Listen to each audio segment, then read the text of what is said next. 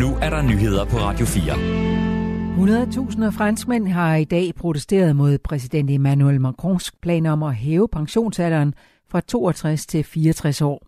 Det franske fagforbund CGT vurderer, at over 1 million mennesker deltog i de i alt 230 demonstrationer rundt om i landet i dag, heraf 300.000 i Paris. Frankrigs indrigsministerium mener, der var 368.000 mennesker til demonstrationerne, heraf 48.000 i hovedstaden, skriver avisen Le Monde.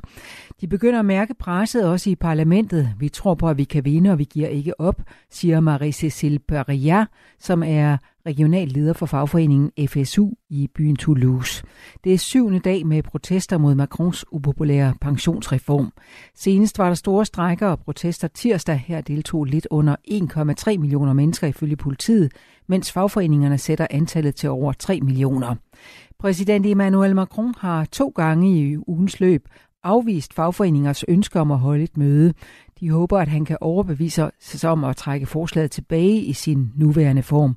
Afvisningen har gjort fagforeningerne meget vrede, siger Philip Martinet, der er chef for den stærkt venstreorienterede fagforening CGT. Når der er millioner af mennesker i gaderne, når der er strækker og vi ikke får andet end tavshed fra den anden side, begynder folk at spørge sig selv, hvad de mere skal gøre for at blive hørt, siger Martinet. Han mener, at spørgsmålet om at hæve pensionsalderen med to år skal til folkeafstemning. Over en million gange har borgere nu logget på tast selv for at tjekke deres årsopgørelse, siden den blev åbnet i aftes ved 18-tiden, oplyser Skattestyrelsen på Twitter. Næsten 1,2 millioner havde logget på frem til kl. 15 i eftermiddag, og der er lavet næsten 300.000 ændringer i årsopgørelser. Fristen for at rette årsopgørelsen er 1. maj. Hvis man er en af de heldige, som får penge tilbage, kommer pengene i de fleste tilfælde i midten af april.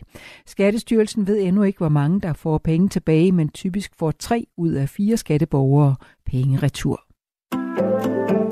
Udenrigsminister Lars Løkke Rasmussen vil igen tillade dansk våbeneksport til Saudi-Arabien og de forenede arabiske emirater. Det forstår enhedslistens gruppeformand Peter Velblund ikke. Jeg betragter det som et, øh, et fuldstændig rystende brud øh, på den praksis, vi har haft indtil nu.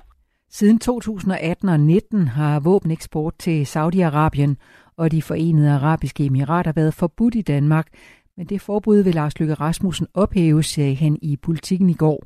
Forbuddet blev besluttet, da Lars Løkke Rasmussen selv var statsminister og formand for Venstre. Det skete efter mordet på den saudiske journalist Gamal Khashoggi og af frygt for, at det militære udstyr kunne blive brugt i krigen mod Yemen. Jeg synes, vi her taler om et, øh, et tyrannisk øh, forbryderregime, øh, som er homofobisk, som er kvindeundertrykkende, som er menneskerettighedskrænkende, siger Peter Velblund. Lars Løkke Rasmussen erkender i politikken, at det er et stort dilemma at tillade våbeneksport til de to lande igen, men at der i virkelighedens verden er brug for våben. Enhedslisten har nu kaldt udenrigsministeren i samråd, hvor Lars Løkke Rasmussen skal forklare sin beslutning. Flystrækker i Tyskland kan give danske passagerer problemer på mandag. Der er varslet strækker i Nordtyskland, i Berlin og Hamburg, og også i Bremen og Hannover. Det er fagforeningen Verdi, der har varslet strække blandt de ansatte i sikkerhedskontrollen. I Berlin ventes omkring 300 ansatte at nedlægge arbejdet i lufthavnen Brandenburg. Der har længe været strid om betaling for arbejde om natten og i weekender og på helligdage. Fagforeningen peger på, at tillæggene på ubekvemme tidspunkter ikke har ændret sig siden 2006. Forhandlinger om at forhøje tillægget har stået på i 10 år, skriver Verdi. I midten af februar var lufthavnen i Hamburg ramt af en 24 timer lang strække. 250 flyafgange og omkring 32.000 passagerer var berørt af strækken, har lufthavnen oplyst. Skuespilleren Tom Hanks får prisen for årets værste birolle i filmen Elvis. Han er en af modtagerne af dette års såkaldte Razzie Awards, Oscar-prisernes ironiske modstykke. Ifølge juryen er Tom Hanks indsats i filmen Elvis, hvor han spiller rollen som Elvis Presleys manager Tom Parker, både ondskabsfuld og korrumperet. Juryen mener, at Hanks har latexfjes i filmen. Hanks har også fået kritik fra både anmeldere og filmfans for sit skuespil i Elvis. I aften får vi snebyer mange steder, men efterhånden så klarer det op fra vest. I nat ned mellem frysepunktet og 5 graders frost, jævn til hård vind fra vest og nordvest. I morgen først en del sol, men i løbet af dagen der bliver det mere skyde fra vest med sne eller slud.